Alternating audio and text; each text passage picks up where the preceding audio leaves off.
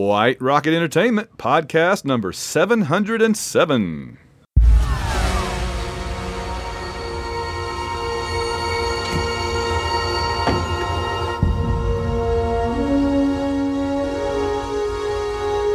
A hidden keep, a leap not taken. Retrace your steps, escape your past, and the key will be yours at last. What part of your past are you trying to escape, Halliday?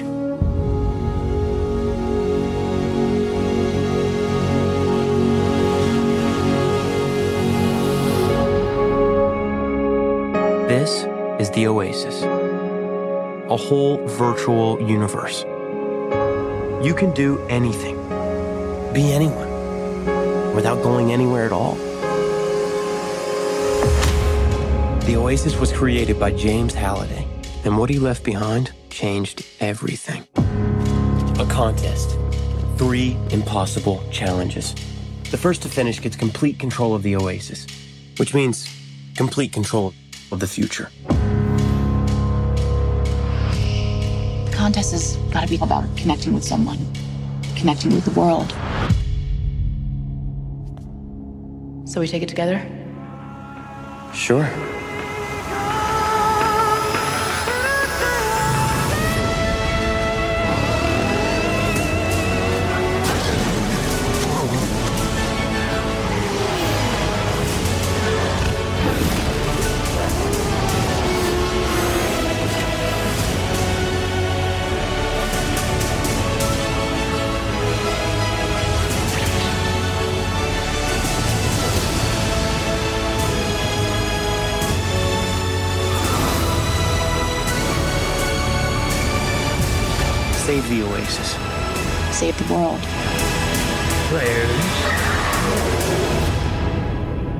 You ready?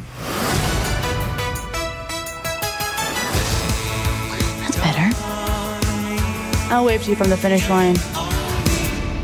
McFly.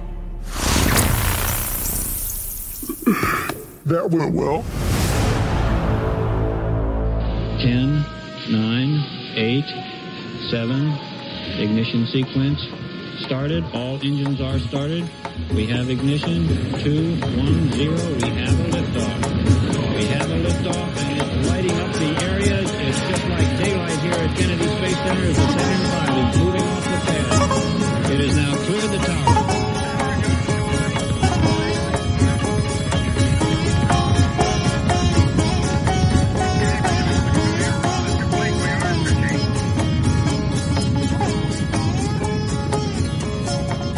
Hello, and welcome to the White Rocket Podcast, brought to you by all of our great patrons via patreon.com. I am your host, Van Allen Plexico, and I am here for our second installment of the Ready Player One fifth anniversary of the movie, this time actually talking about the movie. And I am joined for this episode by the guys from the Surely You Can't Be Serious podcast, Jason Colvin and James D. Graves. Guys, welcome back aboard. Thanks for having us, Van. We are happy to be here. We are happy to be here. Man, having you guys on twice back to back is a pretty cool uh, experience and a privilege and an honor, and I appreciate you coming aboard. Well, well, thank you very much. Yeah. Looking forward to this discussion. That's right. And we are joined, of course, always, as always, by my occasional co-host, David Wright. David, welcome back aboard as well. Thank you very much. Appreciate it. As you mentioned, you're kind of like H. You're on your mobile for this uh, for this episode again. I got to stay mobile. If, if IOI shows up, I'm going to have to kick it into gear and find another spot. There you go. There you go. We're, yeah, we're here to talk about Ready Player One, the movie. And I think we all agree it was awesome, so we can go ahead and wrap up now. Drive safe, everybody. Goodbye. Huh? Hey, we do we do the we do our Patreon episodes on one hit wonders or occasionally artists that we don't think we'll ever cover a full album on them. And uh, for Christmas this year, Jason picked Mariah Carey. All I want for Christmas is you, which disgusted me to no end. but before that, he had done Dann Huff, who had not had a big interest in, but I had gotten turned around once I started looking into him. And when we showed up to start that podcast, he was expecting me to have made that same turnaround on Mariah Carey. And when I didn't, he was very angry by the end of the podcast. He was holding it in. it was tough to tell from the audio, but I could tell in his face he was not a happy camper. I'm like, dude, I'm playing, man. It's okay. So I say all that to say, Van, I'm sorry. But be prepared for what I'm about to say about the movie. okay. Wait, where's my where's my kill switch? Hold on, go ahead. you got the big red button. I got the big. Yeah, I actually have a big red button on here that I am not. I am willing to push. So we'll see how it goes. Yeah. No, so we got a lot probably to say about the movie, and um, I want to give out a couple of factoids about it first, and then we're going to have a discussion. This, um, it did win the Saturn Award for Best SF Film of 2018, and well deserved it. It won nine other film awards for F, uh, for special effects and music. It earned a close to 600 million dollars globally, though probably about 200 million in the US and 400 million globally. It's one of those movies that did better in other places because they marketed it better, I would argue, in other places. We'll get to that. It actually is was at the time the ninth highest grossing film in the history of China, passing Avatar for ninth place. Ah, I like wow, that. wow, I did not know that. Yes, and Steven Spielberg has said it was the second hardest movie he ever made after only Saving Private Ryan. So That includes Jaws. Yeah. Yeah. bec- because of all the um, the CGI stuff and everything they had to do, it was just a very difficult shoot to have to. But it looks amazing. In fact, I remember one of the reviews at the time said they should have just spent more time in the Oasis because that really looked good, you know, uh, as opposed to just you know people in a normal environment. So, all right. So my question is to get us started: Are we able to discuss the movie without the book? Can we take the movie for what it is, or must it always be a comparison? Can we not, you know what I'm saying? Are we able to? And I don't just mean us here, I mean anybody. Is it possible to discuss this movie on its own? Jason, go ahead. Yeah, I think we can. Um, Okay. On the night that I saw it in the theaters, my heart wanted to see the book on screen. And when that didn't happen, I was disappointed. However, since then, I have chosen to appreciate these as two separate entities. Yeah. Yes. Yeah. And and as I always point out, the things that people say we didn't get to see in the from the book in the movie are not things I wanted to see. I don't want to watch somebody play a video game for 2 hours. I don't want to watch somebody recite every line from a movie. If I want to see every line from a movie, I'll watch that movie. I love the fact that Ernest Cline who wrote who co-wrote the screenplay, okay, changed it to stuff that would work in a movie. I like that about it. And I like the fact that I get different things and I want to see the same things over again. I'm somebody that likes more of stuff they like as opposed to saying, oh, don't ruin what I like by doing anything else with it. I'm the kind that's like, come on, keep going. If it if it sucks, it sucks and we'll just keep going. And so I like the fact that instead of three challenges, we more or less have six. Three in the book, three in the movie. I like that. So that's kind of how I see it. Um, D, while I'm up in your corner of the of Hollywood Squares, did you have thoughts on that? And I'll see what David says. Um, I actually agree with you. And Jason and I were talking on, you know, as I was driving over here about this, about how I don't want to watch somebody play a video game either. So on that on that point, we're on the same page. And I don't even have a problem in a lot of circumstances changing the source material to fit a movie script or you know just change it just because hey here's an even better idea uh, the the issues i have with the movie i mean yes after i saw it with jason the night that it opened when we were super excited about it there were a lot of relationships to the book that i was struggling with but i've seen it at least two more times since then and i still have other issues that cause me problems with this one. But i agree with you. You can't I, I don't think that there's ever been a movie like jason was talking about how when you were a kid in the arcade or you know even my kids today will sit and watch each other play xbox without uh, actually participating and that that's entertaining and i don't disagree with what he's saying but i don't think a movie has ever accomplished that successfully. So i don't have a i don't have a problem at all changing things so that it's more compatible to a movie and interesting for a movie my my hangups are are beyond that Okay, fair enough. Good deal. David, what do you think? Well, I was laughing a second ago because I feel like you were coming out hot. You were you were unloading all your ammo right right off the top of the Oh, show. I got plenty more. Uh, I got plenty more. um, and and I think you're not going to find any disagreement on your point. I, I'm I'm with D on that. Um, the the point that you're making about how these challenges were changed for a vision for the benefit of a visual media um, or me, a medium. uh, you're you're absolutely correct. I, am going to agree with you on that one too. And like Jason, I, I, I was so in love with the book. I couldn't wait to see what Spielberg, my favorite director, was going to do with my favorite book. It seemed like a, a no miss situation, and I was vastly disappointed because that's not what we got. So the question is, can we separate and look at them as two different things? Well, for the when I rewatched it in prep for this show, it was only my second time ever because I'd been so disappointed in it. I would rather read the book again. So I watched it consciously making the choice that I'm going to separate these two. I'm not going to compare it to the book. I'm not going to relate it to the book. Just as a different thing, does it stand on its own and entertain me? And I did my best to do that. My problem is where the movie failed in some areas, the only way I can fill in the gap was by going back to the book in my mind. So I feel like the movie forced me to keep refer- uh, comparing to the book when I was trying not to. And so it becomes difficult. Can we separate them? You have to. If you're going to enjoy the movie, you I think the extent to which you can enjoy this movie is to is the extent to which you can successfully separate the two. And I uh, as much as I try to do that, I still have trouble accomplishing it. That's very interesting. I no, I appreciate that. I really do. I'm we're joking a lot about it, but I'm serious about all this that I do want to understand because um, I, I totally get what you're saying. I I just don't have any moments in the movie that that happens to me. You know what I mean? So you know, you you said you reach certain points in the movie where you can't, where you have no choice but to go back to the book. That never happens to me. I don't want to get too much into the plot quite yet, but give me an example of a moment where that would happen to you. Well, I feel like we got to that first challenge, that race, that car race, mm-hmm. very, very quickly. Like, what in the world just happened? Like, we didn't go over, like, there wasn't, I don't feel like there was enough setup there was enough exposition. How did we even get to this first challenge? How did they realize they needed to do? Is this is this race happen like every day inside the Oasis? It was very very quick to me, okay. and it's like he put on his goggles and now they're car racing. And if I didn't have my knowledge of the book to fall back on, I would have already been lost within the first five minutes. Somehow the Emperor came back. We're already talking about the Rise of Skywalker. I just I, I understand what what Dave is saying. To me, like they tried to cram it all in in those first few minutes of here's what's going on. Yeah. And here's, you know, we're we're giving the exposition and we're giving you some visually entertaining things to watch as we're giving this um, narration type of exposition. The info dump. Yeah. Yeah.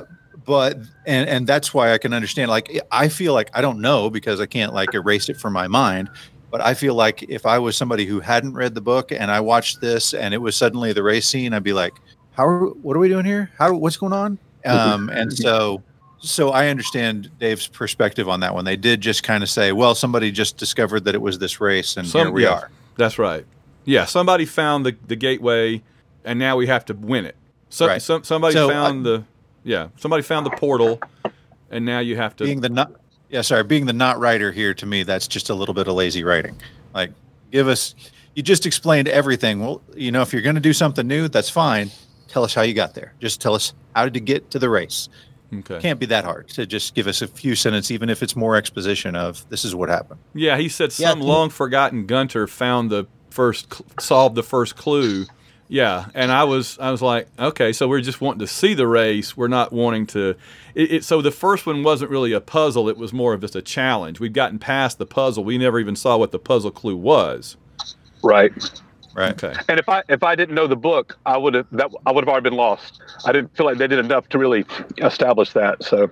Okay, I'll just I'll say this though, and that's that's a that's a subjective thing I think because my daughter was ten when she saw it with me, had never read the book at that point, and she immediately said it's her favorite movie she'd ever seen. And we saw it five times in the theater after that, and then she read the book. I so. I, I, I genuinely wish that I had seen the movie first because I think I would have been I would be able to have a truer perspective on it. Yeah. Uh, yeah. Because I want to like the movie. And Van, I know this is one of your favorite of all time. And I'm not someone that wants to try to trash on what somebody else loves. But it's it's hard for me to connect to this movie. It fails to connect. For, For me, me, I just want to say this: we're we're we're kind of going, we're already immediately going at all of the things that we're having trouble with in the movie. Let me just say, I don't think this is a bad movie. I, I do not think right. this is a bad movie at all. This is a movie that had I not read the book, I maybe would have watched one or two times and been like, okay, this is a this is a good movie. I don't think it's a great movie. I don't think it's as good as it could have been with the source material and the money and the directors that they had. I feel like it could have been a lot better, but I don't think it's bad. I don't think it's bad by any stretch. I mean, it's like okay. Flight of the Navigator. It's it, it's not a great movie, but it's a good movie. I'd rewatch it. So this is closer to Raiders than Crystal Skull for you, or? Oh, f- oh, for sure. Okay. Yeah, this is this is Temple of Doom. This is Temple okay. of Doom. Good. Yeah, I can live with that. Yeah, for me, there's Star Wars, Untouchable. There's the Fellowship of the Ring, and there's Ready Player One. Wow. Followed by Kingdom wow. of Heaven. King, f- number four is Kingdom of Heaven, the director's cut. And every time I watch it, I go, man, I really need to move it up and then I'm go, but I can't move it ahead of those first three. I just can't. There's, it's it's like uh, synchronicity when Thriller's out. There's just nowhere it can go. It keeps banging its head. On, you know what I'm saying? It keeps banging its head on the ceiling, and there's nowhere to go. Okay. So that's right, now you're now you're now you're talking in terms Jason can understand. I, that's what I figured. I'm I'm talking right down to earth in words that everyone here can easily understand. That's right. Um, so let's uh, get into it a little bit then. So I'm glad we had that little introductory chat though, because I think that was important to lay down something, and it's informing my my further questions. Okay, so since I think we agree, we wanted to see something different than we got, but we didn't want to see what was literally in the book. What did we want to see? Okay, I'll take that right now because I disagree with the three of you guys. I did want to see the hmm. book. Okay. So I wanted Parzival to be sitting in school on Ludus and wake up and realize, holy crap, this is on Ludus. I'll I'll give you that. And I'll go along okay. with that. Yes. And I wanted Parzival to be the first one to solve any of the puzzles, right? Like that stole the joy.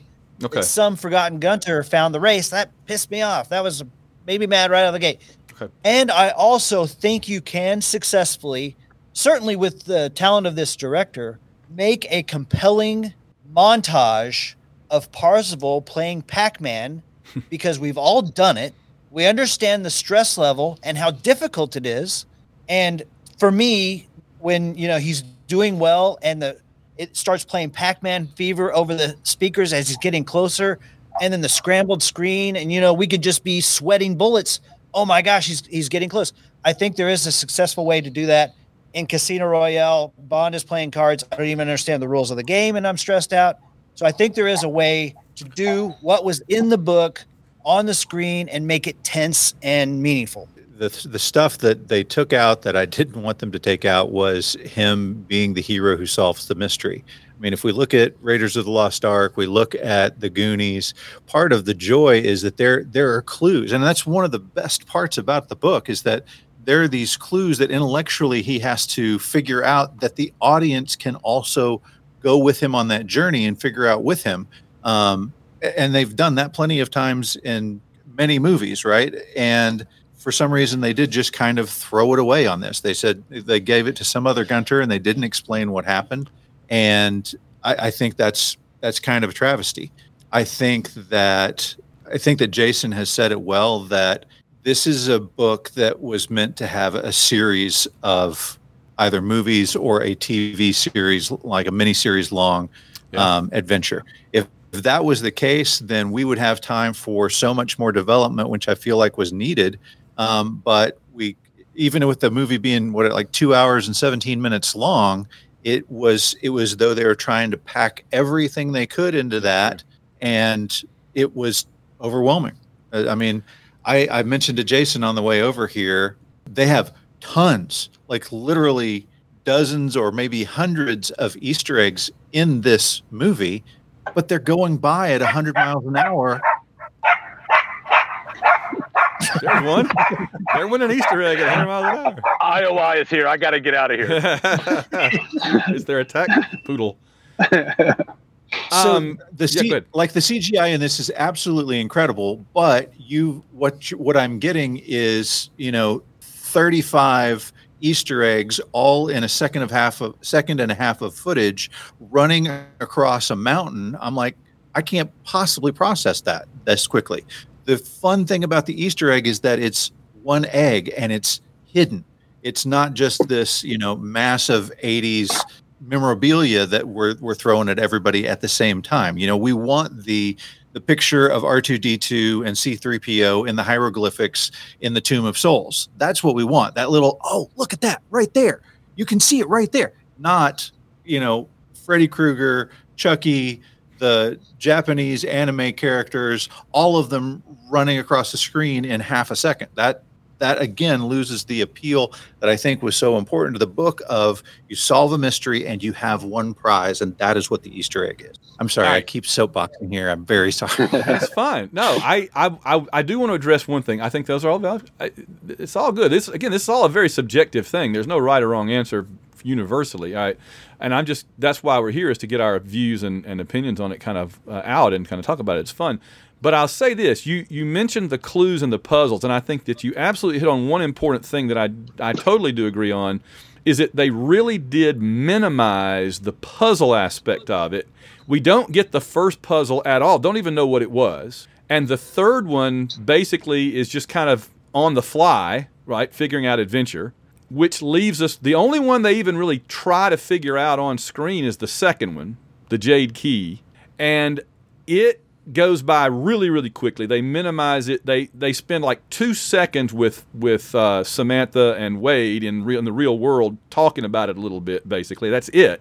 But i'm going to say this though. On the other hand because i don't hear i don't ever hear anybody talking about this the thing that i thought they did so much better in the movie with that was that the clues related to Halliday himself and his relationship with Og and with his and with Og's wife. The the clues in the book had nothing to do with anything except does can Wade figure this 80s stuff out? And that's fine. It was fun. I love it. But in the movie, they very carefully crafted the puzzles around not just who knows the lines to war games, but who can understand the relationship between Halliday and Og and Kira and you had to work out that in the archives with Wade being in there watching the footage of them over and over and everything.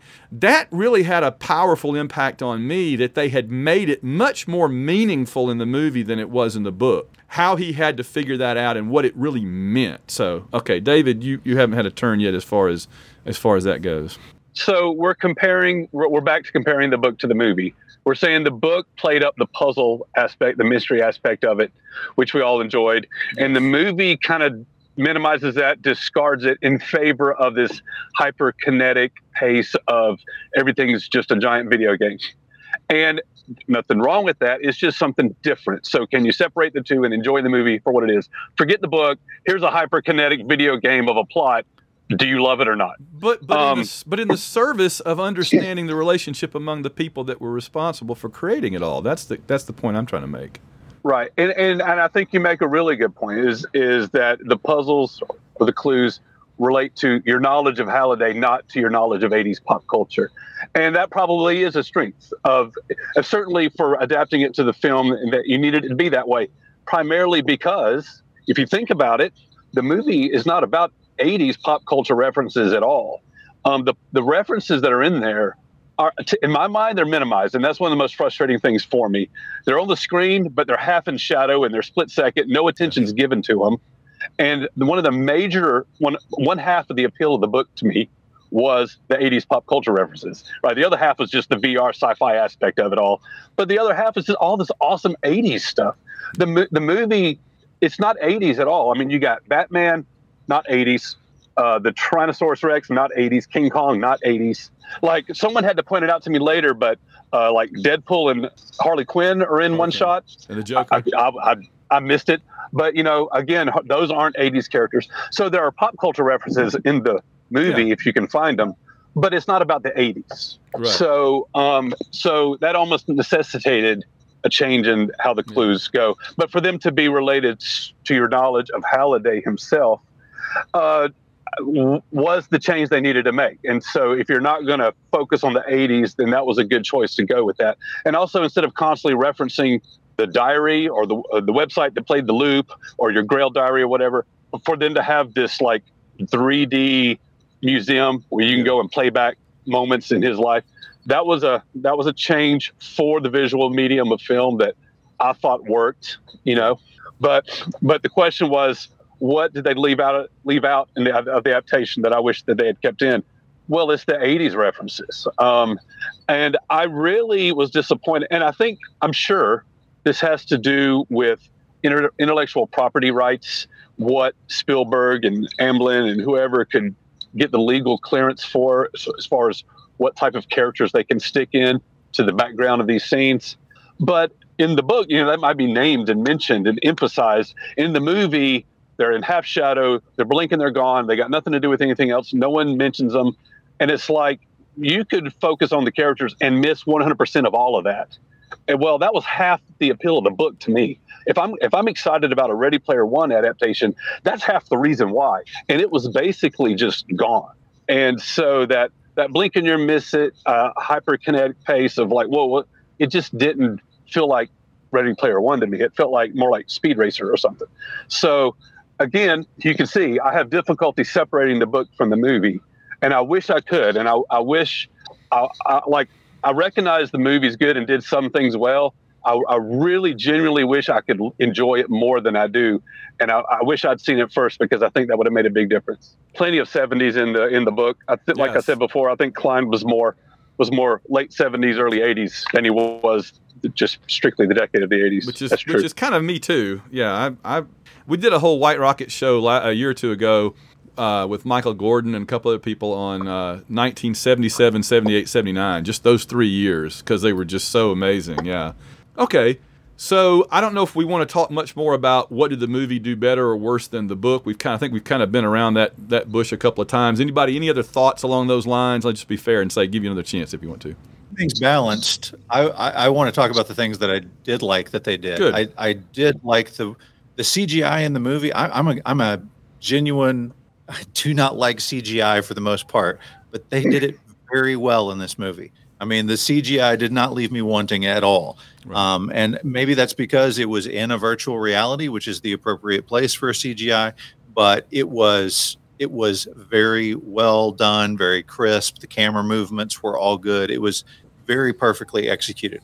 I know uh, Dave has kind of joked around about the, uh, the the flick sync, even though it's not quite a flick sync of The Shining in the movie but that was one of my favorite parts. I thought I thought seeing these CGI characters walk into what yeah. in all respects appears like an exact replica of the Shining movie and there's you know there's stuff going on that you're like now there's that was not in the movie but they have done a good job of making it look like it was in the movie. And the the trick that they played with the, the river of blood that comes out of the elevators and the women and the woman in the bathtub with H. I thought that was fantastic. I thought they did a really a really great job with that. I also thought that the uh, castle of Castle of Anorak, I thought they did a great job with that as well. Those those scenes, other than the the, the barrage of characters that was coming by too fast for you to appreciate, other than that, I thought that they were very well uh, to the point about the CGI, I had the same attitude about CGI in general, and I think it doesn't bother us in this movie at all because we accept the rules of the world, which is that it's a virtual world anyway. And the fact that it is a virtual world means they did not have to make this CGI photorealistic. You know, uncanny valleys are acceptable, and um, so you're able to buy into it. Personally, though, and we could probably get into this a little bit later when we're talking about the characters another problem I had was really feeling connected to the characters and relating to the characters. And I wonder if it would have been a better choice if they had taken the Matrix approach of not uh, of just shooting the actors and just you know just shooting it and saying you're in a VR world and giving it that hyper photorealistic look because you're actually you know you're actually just shooting the actors. The, I, I never separate from the fact that they're cartoony and I understand that it's you know you're in the VR world and they're all avatars, they're all characters anyway, but I didn't connect to any of the characters as well as I did in the book, and I think that might be a reason why. D mentioned The Shining, and I want to say that I would much, much rather watch the characters interacting in the movie than watching somebody watching the movie and reciting the lines. One hundred percent. That was great. Yes. The choice of the car race and the choice of of entering into the Overlook Hotel of The Shining were both great choices for the film adaptation, and I would like to have seen more of that. You know, of of entering into the space of recognizable locations that reference pop culture. That was a good way to go. I wish we had seen a little bit more of that. Do you know what uh, it was supposed to be originally in the script instead of The Shining? Blade Runner. Supposed to be Oh, Blade yeah, Runner, right. which was in Yeah. the book. Yeah. So he would have gone into the Tyrell Tower and done Yep. the Voight-Kampff test and had to fight like the Matrix with all the dudes. That would have been. I'd like to see that. I'd, I'd like to. I, I, I love the idea. One of you guys said a while ago of just make it like a Netflix show. If they remade it as a Netflix show and could do all of that stuff, I would like an extended Blade Runner segment so bad because that would be just the coolest. But uh, but no, I thought The Shining was fine. I remember in the theater the first time going, oh. Well, that came out of nowhere, but okay, and they and they kind of made it make sense in the idea that that was the the movie that they watched, you know. That he didn't because that was the leap not taken. That that he. Uh, I love when Halliday says. Uh, she wanted to go dancing, so we watched a movie. it's just like that, that totally speaks to every nerdy guy that ever went on a date, right? It's so good. That's, that's so good.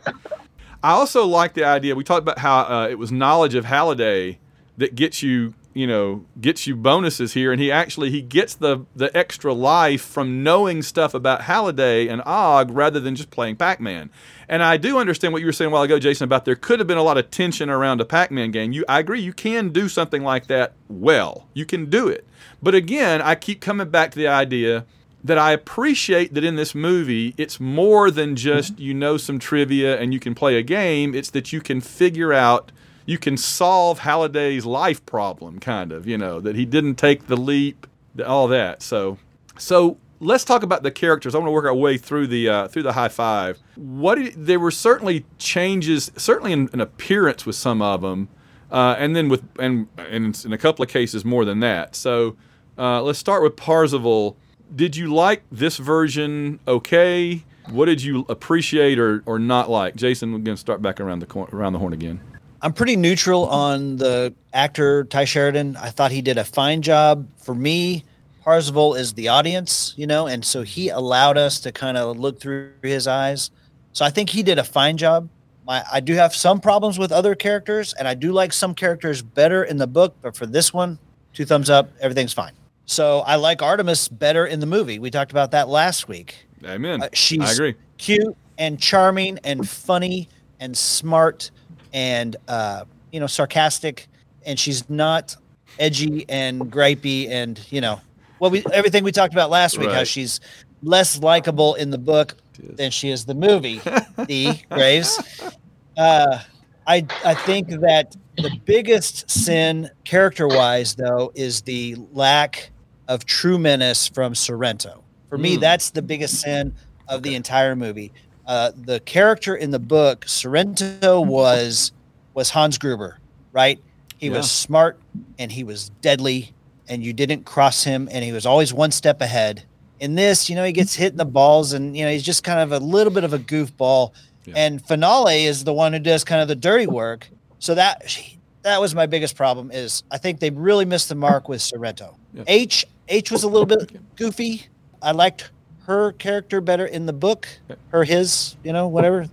Uh, in in the book, smart again, very c- competent, very capable Gunter, and I didn't like the, uh, you know, just kind of the goofiness in the Overlook where I don't watch scary movies and all that stuff. There you go. So You didn't like that? I did not like that. Yeah, I thought H inside of The Shining was one of the best. That that was That the- was literally the moment that H shined to me. hundred percent. If What you about will. what about Daito and Sho, Jason? Uh, they were fine. I was okay, you know, changing, you know, countries and changing ages. Uh, I was okay with that. I do think Daito should have died. I think there was some real uh, emotions with that in the book when they actually IOI cut him out of the thing, tossed him out the window. They were serious killers, and in the book, they're just kind of just goofballs. Yeah, I mean, I just They're stormtroopers. they're stormtroopers. There you go. That was my biggest problem In the movie, you mean? in the movie. Yeah. Yeah. Okay. I think they, yeah, there should have been more menace. we already know how I feel about um, Artemis, uh, and and I, I'm gonna I'm gonna give a little explanation here. I think that when he described when she's talking about being a flibberty gibbet, and he's describing her very, you know, when he very very first meet and likens her to Jordan from Real genius. Real Genius. I was, well, I had a total crush on Jordan from Real Genius, and so I immediately crushed on her with him at that point. And so I wanted a little more Jordan from Real Genius when I got the movie. So I was that's yeah, I was gonna say she's she says flibberty gibbet. She goes rambling on. She's like Jordan. I wanted I wanted more Jordan esque uh, with the girl in uh, the movie.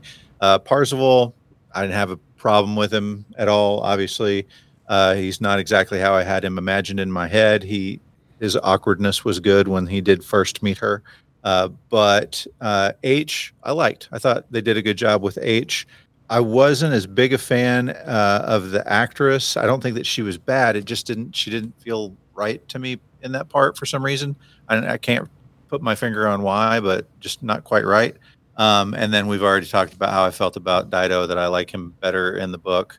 And then Shoto being a little kid, uh, that gave him a little short round kind of humor, which I thought was a nice addition for the movie. So I didn't have any problem with that at all. Like Jason, and I, I said this from the moment we walked out of the theater, my biggest problem was with Sorrento. Not only did he have these kind of goofy moments, he gets kicked in the balls, like Jason said, but they had they had a, some sort of fake teeth thing going on with him, and I thought that it was like they did this purposely for the movie. Like I thought, because I've seen, you know, he's in Rogue One, he's in a bunch of other things, and he doesn't have those teeth. He doesn't have those kind of uh, the judge from Who Framed Roger Rabbit. He doesn't have those kind of goofball big teeth. I didn't. But he did that. in I this, and totally- I was like, why? Why would we want to have a goofy villain? Like goofy villains aren't scary; That- they're not That went intimidating. completely over my head. D. I have no idea about the about his teeth. That's never something. so I've I tried to. I tried to look at it a little bit, and I wasn't able to get a whole lot of information from it. But I guess I can't remember the actor who who plays Ben Mendelsohn. Yeah, Ben Yeah. Mendelsohn. That's right. Yeah. So I guess that he had he was trying to get some other part in a different movie and was one of those dedicated actors like Nick Cage who was willing to yank out teeth in order to get a part that the character had to be toothless or whatever. Um, and so I think that those teeth were not a movie choice. I think that was just a we're trying to temporarily fix this toothless problem. Whatever the motivation was, right or wrong, I just felt like it kind of killed that intimidation factor of Sorrento that you just made the book so good. Yeah, that's all new information to me. That's interesting. Yeah, I know. I, I agree that he is kind of more of a comic villain than he is like a deeply serious villain. Um, all right, I'll I'll reserve all of my uh, breakdown for last. So David, bring come back to us. Come back to us, David. Come back to the light. Come back. So uh, Daito and, and Sho, right? Um, to me, were hurt by the movie. I don't feel like I knew them at all. They were they were very marginal to the story of the movie.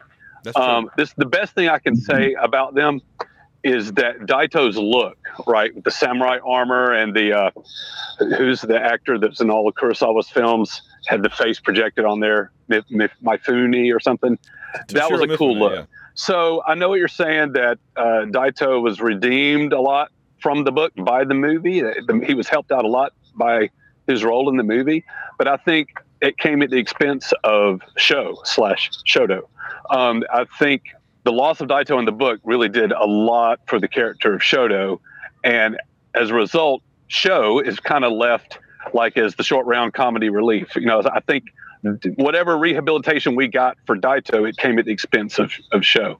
Um, but I didn't like it. It felt like random when they first were introduced into the movie, and I don't feel like they got a proper introduction. And they they I don't know. It just I never connected to them. They were just along for the ride on this like you know hyperkinetic m- movie that we're in. Uh, H was H so cartoony uh, in the book because the the look of the avatar was so different than anything I had imagined that I was thrown off by that. The coolest thing about H in the movie was like he, he's the mechanic and he can work on the Iron Giant and all that kind of stuff. But again, I never felt connected. I felt a lot more connected to the H of the book. I, I I disagree with D on the casting choice for Helen. I thought I thought they nailed that part. I thought she I, I totally believed her as Helen. And but then it, it comes down really to Parzival and Artemis because like I said, I, I didn't feel the connection to the other characters in the high five. But if you don't connect to Parzival and Artemis, then the movie's not going to work at all. Um, I, I, and I think on the movie on its own terms, it did work. Um, Artemis certainly, you know, has more to do. is is a is a stronger character, a leader of the resistance kind of thing. Recruits Parzival into it, um, or Wade into it. Kidnaps. Um, yeah. So, and there's a lot of there's a lot of good stuff there for the character of Artemis in the movie. Totally, you know, don't disagree with that. But this is what I wanted to get to is they made a big, big change from the structure of the story in the book when they had Wade and Samantha meet each other in the middle of the story instead of at the end. That's right. And the high the high five come together in the real world early, like in the middle of the action. And where in the book you don't get that until the very end. And while that can totally work, you know, for a for a different entity, you know, you got to separate the two, right, to enjoy them. This is a different choice to make, and don't think about the book. It does this work or not? It probably does. But I had someone point this out to me. I won't mention his name, but his initials are James Buckley. Um, did not. he uh, he actually hates Ready Player One. This the book, the story, everything about it. And uh, he says, well, he said the reason why is um, I think I don't want to misrepresent him, but what I took out of my conversation with him was that there's not a big character arc, there's not a big transformation for Wade from the beginning of the story to the end of the story. Right. He's still the same guy. Mm-hmm. So I thought about that because you know I call I call myself a writer who considers those types of things important, sure. and I love the book. So do I agree with that or not? Well, what's he doing? Well, you know he's kind of right. There's not a big transformation arc there. And I think that Cline is depending on the audience to have like this anti big corporation sentiment, you know, because that's what Wade is doing. He's fighting the big corporation, he's fighting for the future freedom of internet users, basically. So th- I think that's a valid point to say he's not going to, he's not undergoing a vast transformation arc. But what does happen in the book is what what's the lesson learned? Okay, the lesson learned is that you've got to work together. Okay, so Wade is solo, Artemis is solo, and they're anti-clan, right? You don't you don't you no one no no real Gunter wants to join a clan, and they're on this quest alone. But what they find out. And and in the end, what Halliday forces them to do by using three keys at once, the lesson learned is that you've got to work together as a team, and you can't be selfish. So I so I do disagree with James. There's my there's my uh, there's my justification as a writer for liking this book is that there is a theme there, there is a message told about uh, about the importance of teamwork the importance of coming together and working together to accomplish a goal and i think that particular theme is discarded when in the movie you bring them together so early so again doesn't mean it doesn't work in the movie but you're you're fundamentally changing I think the message of the story of the book, however you wish to adapt that story. All right. No, that's a very good point, and I want I'll address it this way. Uh, I agree that they bring them together early, and it does change the dynamic of what they're trying to do in terms of the character transformations. That's absolutely right. But they do still learn the lesson of needing to work together and not just when it's expedient, because at the end, after they make a point all the way through the movie that, that he keeps saying, I don't clan, I don't clan, right? I don't clan. And then at the end, he says, I'm sharing this with my clan. And they bring them all together. So they do hit on that a bit. Now, it is kind of a sh- tell, don't show. I give you that. But they, they kind of do that. But the other transformation that they do with Wade in the movie is the whole Halliday wouldn't make the leap. And he says, I'm not Halliday. I'm not like Halliday. I'm making the leap. And he kisses Samantha. So it's it's thin. I'll give you that. But they do hit on both of those things. They hit on the transformation from single to a team, and they hit on he's learned the lesson Halliday has been trying. Because a lot of it in the movie is Halliday's just trying to teach a lesson, right? He's saying, don't make the mistake I did. That, you know, don't put something ahead of your relationships with people you care about. Make the leap, make the mm-hmm. effort. you know, hold love somebody. Even the last little bit where he has to sign away that he's, you know, the sole proprietor. They even have to he throws the pen down and says, "No, I'm going to give the whole oasis away rather than lose what I have with my friends." So they do some effort. But and I think we I think we've all touched on this a little bit during this conversation is they have to cram so much into that 2 hours, right? That everything like that gets minimized, whether it be the puzzles or the character transformation or other things we haven't even talked about. Everything has to get minimized in order for everything to be included.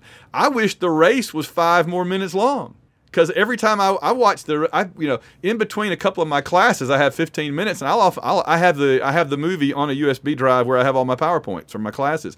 And I'll just stick the race on and have the race running in the background when my students come in. They're like oh here we go again. I'm like yep here we go again. Here goes the race. Because you can just watch that that 10 minute 5 minute segment you know, and they don't need anything else. So I think those are all very, very good points. All right, so we, uh, all right, let me run through the characters real quick. I, I don't want to monopolize, but I haven't had my turn. Let me run through the characters real quick. All right, so Parzival, yeah, I think about the same. Some strengths better than the book, some less than the book. Kind of a wash. Uh, Artemis, I like better in the movie for the reasons Jason and I have talked about, and because they give her more agency. We didn't talk about this on our last episode, guys, but there was a big controversy when the movie came out, right before the movie came out, about the book, because the book came back into people's consciousness in 2017, 2018, when they knew the movie was coming. And there was this big thing about how Artemis in the book, some of our more, you know, ideologically extreme friends that I dearly love, many of them, but we had serious disagreements on social media about this. David, you probably saw some of it. You guys, I don't think were in my orbit at that time, so you didn't. But but some of my dearest friends were like, "Oh, it's misogynistic. Uh, Samantha Artemis is just a prize to be won by the guy. She doesn't have any real agency and all that." And while I don't agree with that, and I would point out things like she was the first one to find the Tomb of Horrors, for example. It just didn't happen to be good at joust, but you know who is who, who who's that good at just random at a random game. But on the other hand, I do like that the movie did address that a little bit because she got to be the one that went inside IOI instead of Wade. Now, I will say this. I, I said last time that in the book, when he goes inside IOI risking his future, right? His life and his future, that's one of my favorite parts of the book. But, and, and I regretted that we didn't get to see that the way it was in the book. I did. That's probably the thing I missed more than anything else from the translation over. But letting Artemis do something kind of like that, I thought was a very good idea. Because if you're not going to do it, and if you're going to just do a kind of a minimal version of it, let her do it. Because she was the more idealistic one anyway, right? Wade is, I'm going to buy a big house and a bunch of cool stuff. Artemis is, I want to shut this down because of what it did to my father. And she's like, You live in this fantasy. She doesn't even want to be there. Movie Samantha has made Artemis so great, not because she likes it, but so she can win and push the big red button, I think. She just wants that button, or at least to, to get rid of the IOI part of it. And so I like that about her more, okay, that they gave her these motivations and reasons and justifications. All right, H is just cool in both. It's a wash. And I said H is probably my favorite character in the movie just because H is so much fun. The, the, and, the, and I agree, the shining part is so much fun. And then Daito and Sho, the, the changes are fine, whatever. But again, I like that Daito is so likable. I think that one of the re I didn't realize how unlikable Daito was in the book until I watched the movie. Because Daito is so likable in the movie, I'm like, wow, he was so much nicer than he was in the book. I went back and listened to the book again. I'm like, what a jerk he is in the book. So I like that. And then Sho was again kind of a throw. I agree with David that I think it was David that said that that Sho kind of gets the short end because Show, Sho kind of gets demoted to the cute punchline. Ninjas don't hug. I'm a I'm the world's toughest 11 year old or whatever. You know, Mira was like 11 when we saw this the first time, so she thought that was awesome. By the way, and I but I did get I did score one on you, David. I, you have to give it up for this. Say what you will about Sho Sho drove the black Trans Am from Smokey and the Bandit. He gets maximum uh, Death Day points for that. 100%. Yes. He's a legend. And then, and then wrecks it. it blows up. I love that so much. It blows up. What are you gonna do with all that beer? I'm 11. I can't carry beer.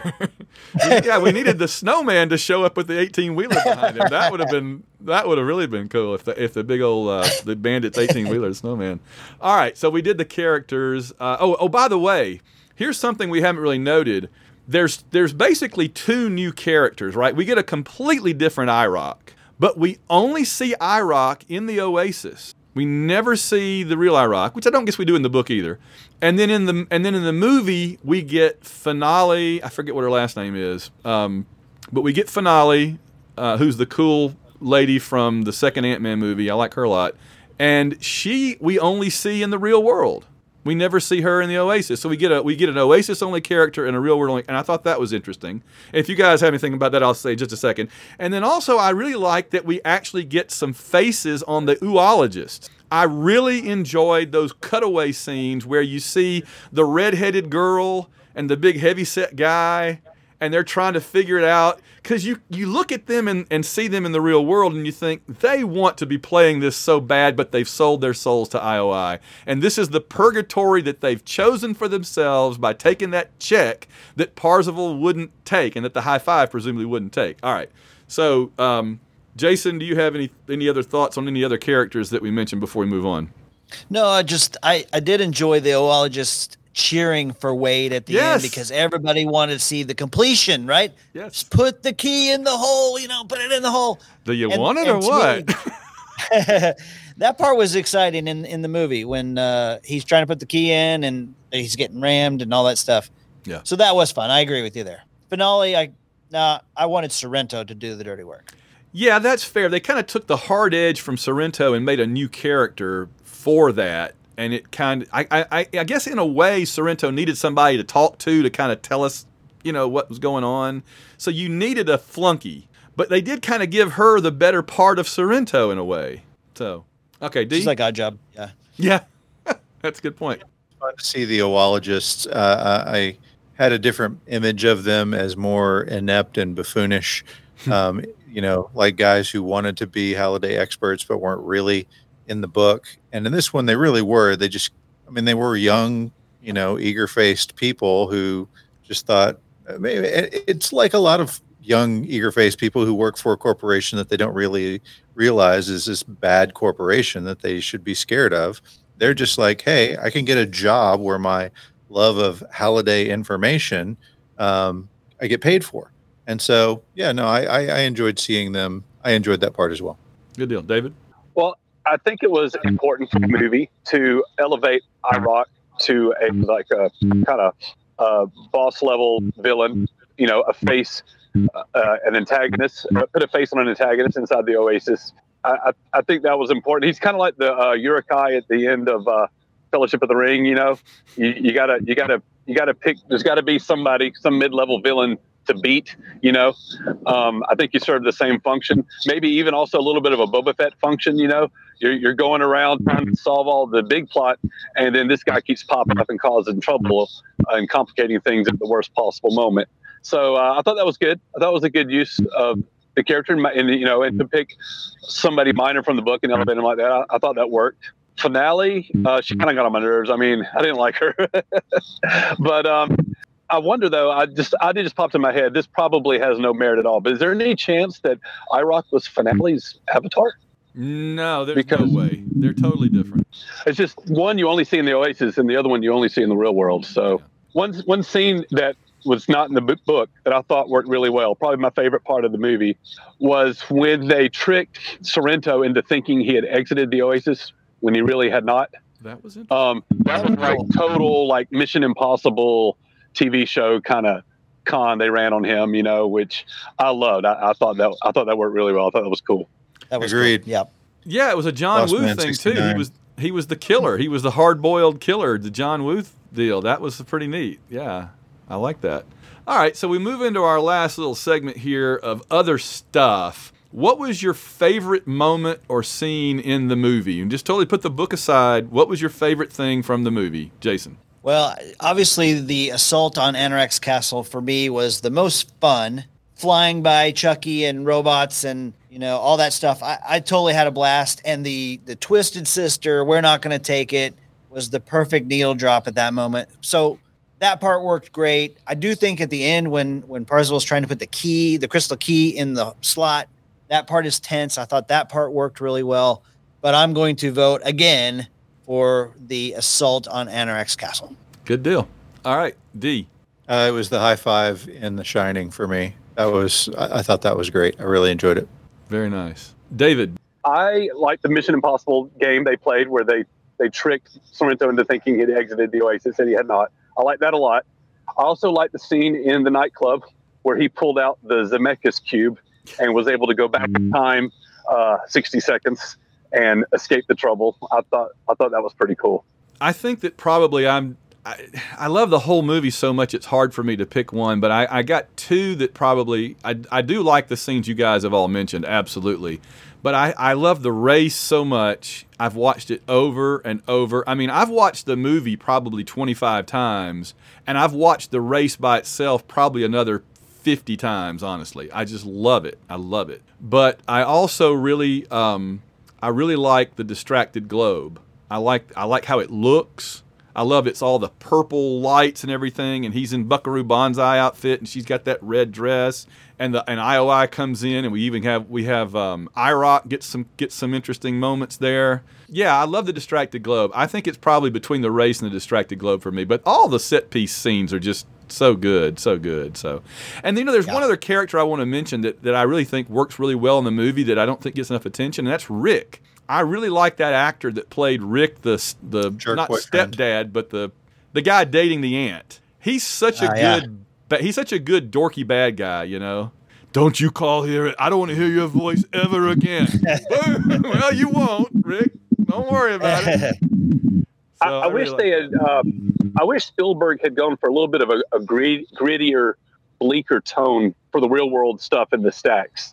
Uh, to me, uh, I don't think it sold the misery as well as as the book did. I would like to have seen that to have a little bit of a rougher tone, uh, you know. And then at the end of the movie, when they all show back up at the stacks again, and then all the residents of the stacks come out in, you know, in, into block Sorrento. You know, I thought that was really cool. Like, here's the whole community getting together to resist this oppressor. What what fell flat for me though was all he did was show his gun, and all these like you know, trailer park people, they, they just get quiet, meekly part ways, and don't say a word. Let him just because he showed a gun. Are you kidding? You do that in a trailer park, see what happens. It's going to be quite especially in Oklahoma City. Oh, first of all, can I say something about Oklahoma City? Completely erased from this movie. Mm-hmm. Total Oklahoma City erasure. It was 100% set in Columbus, and you know, I I now have a little bit added sensitivity for for people of Oklahoma. I don't I don't, I, I don't know if I can stand for this erasure. I felt like Jason and I had a part in the movie, and it ended up on the cutting room floor. That's right. I like it. Thanks, Dave. Yeah, they did kind of. Again, this is another way they compressed it they, by not having him travel. But but yeah, when he traveled on the bus and everything was one of the kind of one of those neat little scenes that we had to lose. It's unfortunate. So all right, we've talked about a lot of the other stuff in my other stuff category. I do want to ask you guys if anybody has any thoughts about the deal with Halliday at the end, because it kind of pops up a little bit in Ready Player 2, the book, the idea that maybe Halliday is not exactly what we thought. So, uh, D, you look like you have something something to say. Well, yeah, I mean, this is the first time that I've seen the movie since I read Ready Player 2 and yeah that moment that didn't that you just it was just like okay well good they've got a little mysterious question mark at the end of this thing. But yeah when you know that you know who the the villain is in ready player 2 that takes on an entirely new meaning. And i don't know if i don't know how much of I, I would guess that Cline probably had a pretty good outline of what Ready Player Two was going to be mm. while he was writing the script for the movie Ready Player One um, so I, I, yeah, I definitely think like that was a nod for sure. Yeah, Jason. I don't know. I can't really talk about this because I haven't read Ready Player Two. So, uh, but just in terms of that, they made this whole production out of he's not uh, he's not still alive but he's so he's not an avatar, but he could communicate with Wade or with Parzival, have a conversation, everything. It, yeah, it just it, it, it, struck me the first time I saw it, way before the book, the second book came out. It struck me as like I'm like, where were they going with that? You know? Yeah, I felt the same way when I watched Man of Steel with Russell Crowe's character. It's like, is this a recording or is this artificial intelligence? You know, I was just happy that Wade won the contest and all the stuff at the end, you know, the red button. I thought, I mean, it's okay. It worked for me. I was good with it. I, well, I'd say this: the, after the movie came out and I saw it the first time, actually, the lady that cuts my hair, we talk about movies a lot.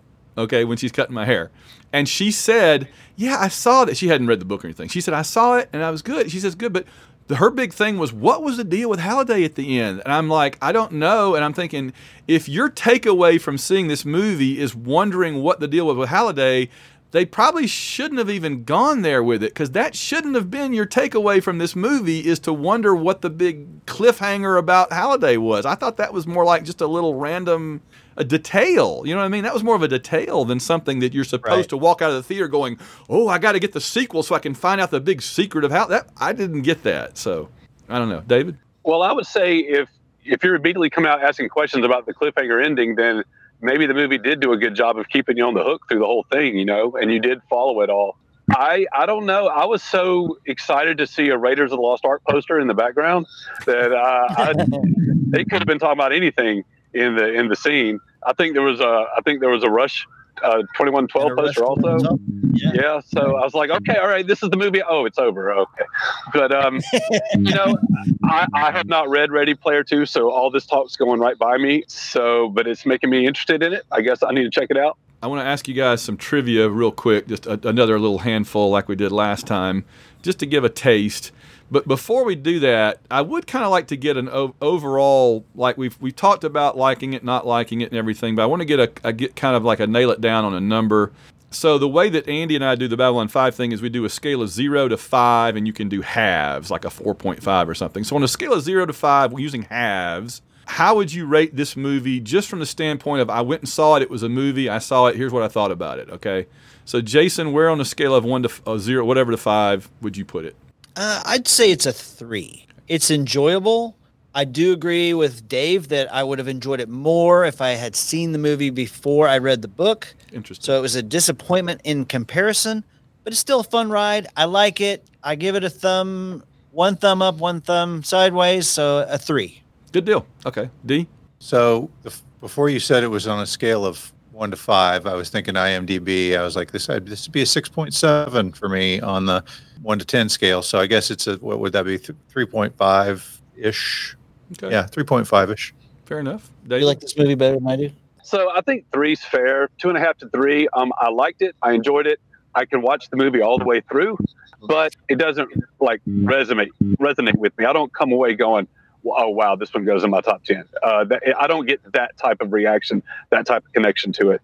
It's a perfectly fine movie experience, but um, ultimately, it's it's a it's a lot of motion and a lot of noise, and it's a fun ride, and then it's over. Um, it doesn't it doesn't stick with me. So I would give I'll go ahead and give it a three. Okay, I have to split it. In terms of just the movie by itself, I give it a five because it's one of my top three movies of all time. I have to. But after the stuff that we've talked about today and how it could have been, I'm going to say 4.5 because there's a half a point it loses for stuff that could have been even better. I've always tried to figure out why it is I like it so much more than most people, and I don't know why that is. I think part of it was that Mira and I, she was just the right age, just like going with your kid when they're 10 to see Star Wars in 1977, you know. Although I was the I was the 10 year old, and that had a lot to do with it. We were just the two of us were just over, bubbling over in the theater with how awesome it was, you know. And there was part of me going, "Oh, but I wish that we could have seen the Tomb of Horrors. Oh, I wish you could have figured out the puzzle." And I'm like, "Oh, "This is awesome. We're having a great time," you know. And so we just loved it. And and from there, it's just it's always you know been the same way. So So you, you, you, you've been met with a little difference of opinion in this conversation today uh, with one of your favorite movies ever. My question to you is Are you used to having this conversation with people, or is this a new experience for you? Oh no, I've had it a million times um, because I talk about the movie all the time, and and I never find anybody that likes it as much as I do, except for Mira. So, um, so I have this. I've had this conversation a million times, but I wanted to kind of drill down deeper than normal, and with people whose views on this I really respect and and and honor, you know, to begin with. So I knew that, you know, this isn't a let's trash it or let's talk about how great it is hollowly. This is like bringing substance, and that's what I wanted. And I wanted to. And you guys have made me think about some things for sure. I mean, we've we've gone through some things that I'm like, yeah, I hadn't thought of it that way, or and maybe maybe we've done the same way in the other direction. I don't know, but I mean, I think it's been really useful. I've I've you know, so that's where I am. All right, so y'all. I, have got one last thing I wanted to, to toss in. I'm sorry. Absolutely. So one of the things that resonates with me, this is my all-time favorite movie trailer. Okay. Oh, When this dropped, I freaked. So this actually dethroned Star Wars Phantom Menace in in my book. So way back when, when you took it took like six hours to download the the Star Wars Phantom Menace trailer from the internet. You Yeah. know, when you watch it for the first time, like, holy crap, who's that guy with red and horns with a lightsaber? Right. When I watched the trailer for Ready Player One and it's set to jump by Van Halen, and you see all these images, I'm like, I cannot wait to see this movie. So for me, Yeah. just a little side note, it's my all-time favorite trailer, movie trailer of all time.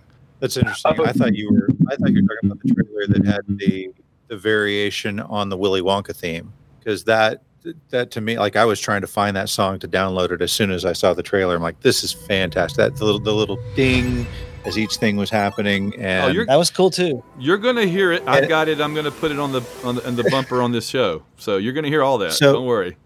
Plenty of music. On that subject, let me just touch on this before we get completely away. There's one other thing that I really enjoyed about the movie that I didn't mention, and that is the soundtrack. You may or may not know my favorite movie from the 80s is Back to the Future. That was that was my 10-year-old moment, right? And the John Williams was supposed to be, I mean, he always goes with Steven Spielberg to do stuff, but he was doing Spielberg's other movie The Post at the time, and so next best thing for them was Alan Silvestri, and so I that really helped me along in the movie to hear all of those very Silvestri and ergo Back to the Future sound notes and cues throughout the throughout the picture. I really really liked that. I'm glad that you mentioned that though because I meant to ask you about the music, and when after David does his bit, I'm gonna ask quickly about the songs. David, go ahead. Well, I, I was I was going to give you the segue then for the songs because Go ahead. uh, the, sound, the soundtrack does need to be mentioned, and where I, s- I believe the book largely neglected '80s music. That's like a big part of pop culture that didn't get its share. Obviously, Rush played a big part in the book, but that album was from the '70s, Yeah. and I don't know if we got '80s music in the book. And here in the in the movie, I said that you know a lot of the pop culture references not only do they go by too fast for my taste, but they didn't really have anything to do with the 80s. But the soundtrack takes you know makes up for a lot of that. The soundtrack was incredible. I love you're talking about the score. I love the needle drops. I mean, I just uh, that was whenever a song hit, that was always uh, perked me up, got my attention, put me right back in the movie. I thought it was a big strength of the movie. Well, you need to read Ready Player 2 then, because there's a huge segment of Ready Player 2 that is a very, very big 80s rock star, pop star. Very, very important part of that book. Another powerful trailer that they had started off with Tom Sawyer by Rush Yes. instead of any of the songs from 2112, and that one was an 80s gem. Uh, I mean, I, call me, you know, call me one of the sheep, but that's my that's my favorite Rush song. So I I loved seeing that one. Yeah, I the the thing about the music, I didn't love all of their music. I'll put it this way. If you if you go through the movie and pay specific attention to what songs come up in what parts of the movie, what I have determined is it's much more about the lyrics relating to what's happening on the screen than it is the sound and the feel of the song and how appropriate it is for that moment. Because there are several moments in the movie that I'm like, this song doesn't really go. The, the, the, the music, you know, I mean, the, the feel of it, the tempo and everything doesn't really go here. But if you listen to the words, like, I mean, it, over and over and over this happens. From the very beginning, it's jump when he's climbing down the stacks to the very end when it's everybody wants to rule the world. That one works okay.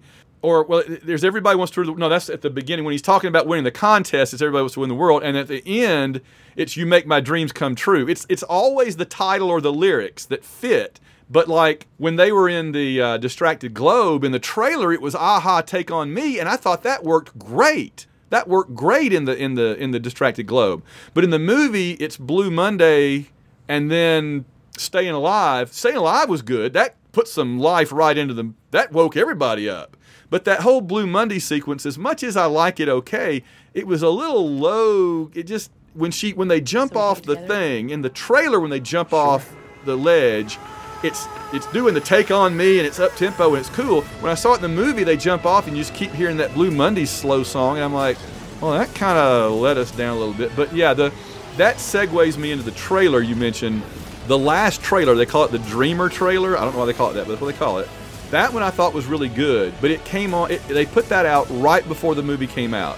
And when the, the, the, first couple of trailers that came out, I did not think were very good, and I thought they did not market this movie very well. The, the Dreamer trailer, if they had started with that a month or two before it came out, I think it would have been much more successful. But it reminded me very much of how John Carter was mar- was marketed by Disney, in that they didn't really understand in the marketing department what they had and so they didn't know how to tell us. And it's the same with the movie posters. The movie poster of, of Wade climbing down the stack at night with the really long leg, that doesn't make me want to see that movie. The Japanese poster with Mechagodzilla and the Gundam, we didn't even talk about the Gundam and Mechagodzilla, um, and all of, and the and the Back to the Future car and and the and the dinosaur. That movie poster is awesome. And I thought that's the one they should have used here, man. That it it is kind of throwing pop culture stuff at you, I agree, but at least it's cool stuff on the poster and not just some random kid climbing down a ladder, which I thought why would anybody want to go see that? I didn't understand it. So, can we mention just for a moment that we saw a giant Gundam robot fighting Mecha Godzilla? I mean, if nothing it was else, cool, man. man. Come on, it was cool. Although I wanted the old school Mecha Godzilla from the you know the the rubber suit looking one. But yeah, yeah, that's just me. But hey, you know what? We get him. We get we get super new Mecha Godzilla again in King Kong and Godzilla versus Kong, and so it just blows my mind that we've had two live action Mecha Godzilla movies in the last five years. I just rewatched it and it's so good. So anyway, all right. Any any last thoughts? We're gonna I'm gonna hit you with like four or five trivia questions and we'll wrap up for today. Good. All right, here we go. Let me see what I've got. I I um, we did a handful of these for the book. We're going to try to get together again and do a trivia episode. We'll see how that goes when we can. Ah, okay, here you go. What nickname does Aech use to describe Artemis when Parzival first says he sees her next to him on the starting grid of the race? When he says he sees Parzival, Aech says this person, and he says the name. What's the nickname? The Sixer Fixer. Oh, yeah, there you go. That's good. Okay, That's all right, good. Good. Let's see. Who can you climb Mount Everest with in the Oasis? Batman. Batman. Yeah, I figured everybody would get that one. um, which Star Trek movie? We talked about that there's a 2112 poster. We talked about Raiders of the Lost Ark. What Star Trek movie poster is hanging on Wade and Samantha's apartment wall at the end? You know it? I have a guess. I have a guess too, but it's just. I'm just going to say Wrath of Khan. Wrath of Khan. Wrath of Khan is what I would say. Star Trek: The Motion Picture. Okay. Uh, Star Trek, okay. the, the the rainbow, you know, going down to Kirk and Spock and all that. What animated show is featured on the lunchbox in uh, Wade's hideout when he reaches for his visor? This is a little harder than the book. You guys were just Man. killing the book trivia. Y'all were like killing it. I guess I've seen it 50 I got nothing, times. man. So, Thundarr the Barbarian. Oh, nice. All right, two more. Nice. Two more. Some of these are just too easy. Oh, okay. This is one that you just kind of have to know because you don't really get to see it enough, but it's a good one. I'm going to ask you. What movie is being advertised on the theater marquee in the race before the T Rex appears? I can't remember the title of the movie. It's Jack something three, and it's a it's it is a nod to Jason's favorite movie, The Last Action Hero. No, uh, just kidding. Yeah, um, it's it's that's It, right. it, it is whatever Arnold Schwarzenegger's character. It was like Schwarzenegger in Jack Slater, Jack yeah. Slater three, Yeah. and they put that in there because Zak Penn was the writer of Bonus. um, yes. both Ready Player One and Last action here. Last Action Hero. That Wow. is correct. You get the. I wonder I didn't like this.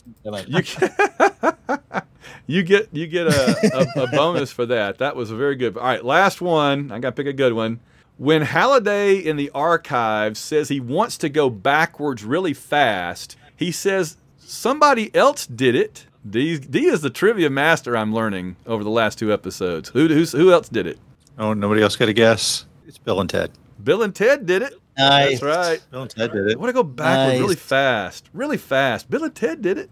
All right, good job. I've got a trivia question. All right, Og's wife, the one Halliday was in love with, what was her real world name and avatar name in the book? And what and what was her real name and avatar name in the movie? I know the Avatar name. I know the Avatar name in the book at least. Uh huh. I know it in the And- and movie. So It's Leucosia book, right? it's Kira from Dark Crystal. That's her movie. gamer tag. Wow. That's the line, right? I, no, I'm saying you're right because that's what that's what uh, Og says when when he says what's her name. He says Kira, and he goes, "That's her gamer tag." Like, "Oh, her name is," and I can't remember. In the book, her real name was Kira, and her avatar was Leucosia. In the movie, her avatar's name was was was Kira Right. because of Dark Crystal, but her real name is Karen Karen Underwood. or- Karen Underwood. Yes. Okay. Yeah, I was just I don't want to make sure I wasn't freaking you guys out. I was quoting from the movie there that that Og Yeah. says Yeah. that's her gamer tag, man, because he says the great line that I, that Mira and I joke about all the time. Where's the juice? There's no juice. I love that. I love that scene so much. All right. Well, I think we've done enough damage to this fine film. We can wrap it up there. Yes, Jason. I got one more thing. I just want Yeah. to re-emphasize one thing. Do I hate this movie? No. But if HBO Max could turn this into a nine-episode TV series a la The Last of Us, Mm. it would be the most amazing thing, and I'm all on board for that. Yeah, I said Peter at the Jackson beginning, direct. I like I like more. I don't want less. You know, these people that say, "Oh, don't do that; it'll ruin it." I'm like, ruin away because maybe it'll be good. You know what I'm saying? So yeah, I'm I'm 100 percent down on that. Yep. All right, guys, any final thoughts? We good? No, man, we really appreciate you having us on. I really, I, you, we have to do the trivia episode Okay. because I have a story to tell you guys that I can't wait. Like I've, I've I, I was like, I should tell it in the first episode. Then I was like, well, there wasn't a spot for it. And then I was like, well, I'm not telling it during the movie episode. It has to be during the trivia episode. We'll do it. But I've got, I've got the little golden story to tell you guys before we get rolling on that. So we We'll gotta, we gotta get together again for trivia.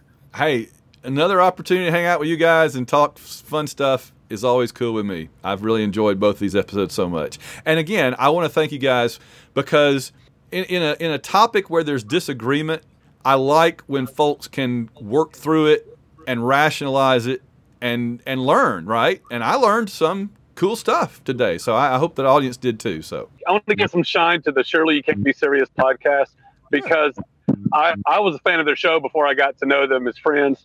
And one thing that I really took away that shone through early on was just the overall positive approach, the focus on positivity. Yep. They demonstrate to everyone how you can disagree on something, but remain civil, remain respectful. Uh, I think you're role models for the entire internet out there. Everybody can take a lesson from that. Um, you know, and I have learned to approach albums and movies that I either have never thought about, cared about, or have not liked, and have you know able to take a fresh perspective, take it on its own terms, see if I like it or not.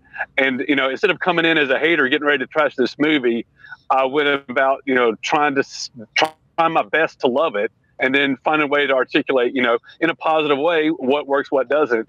Uh, But at the same time, you know, not having it turn into some kind of like toxic uh, hate fest. You know, so I give credit to to Jason and Dee and for just the whole uh, approach and tone and vibe of their show, and kind of uh, kind of setting that mindset for me when it comes to stuff like this. so Thanks, we Dave. will, We'll put your check in the mail. Yeah, really. Thank you, Dave. Thank you very much. That, and and I, I, I echo everything you said there. We will save the toxic hate fest for whoever uh, wins the trivia. How about that? all right, guys. The White Rocket's going to get out of here for another episode, and we will see you all down the road.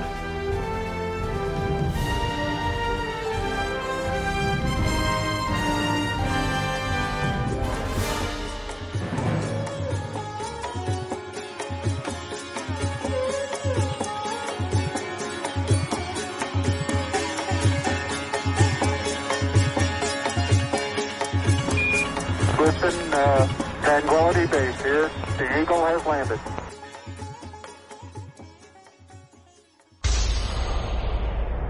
This has been a White Rocket Entertainment production.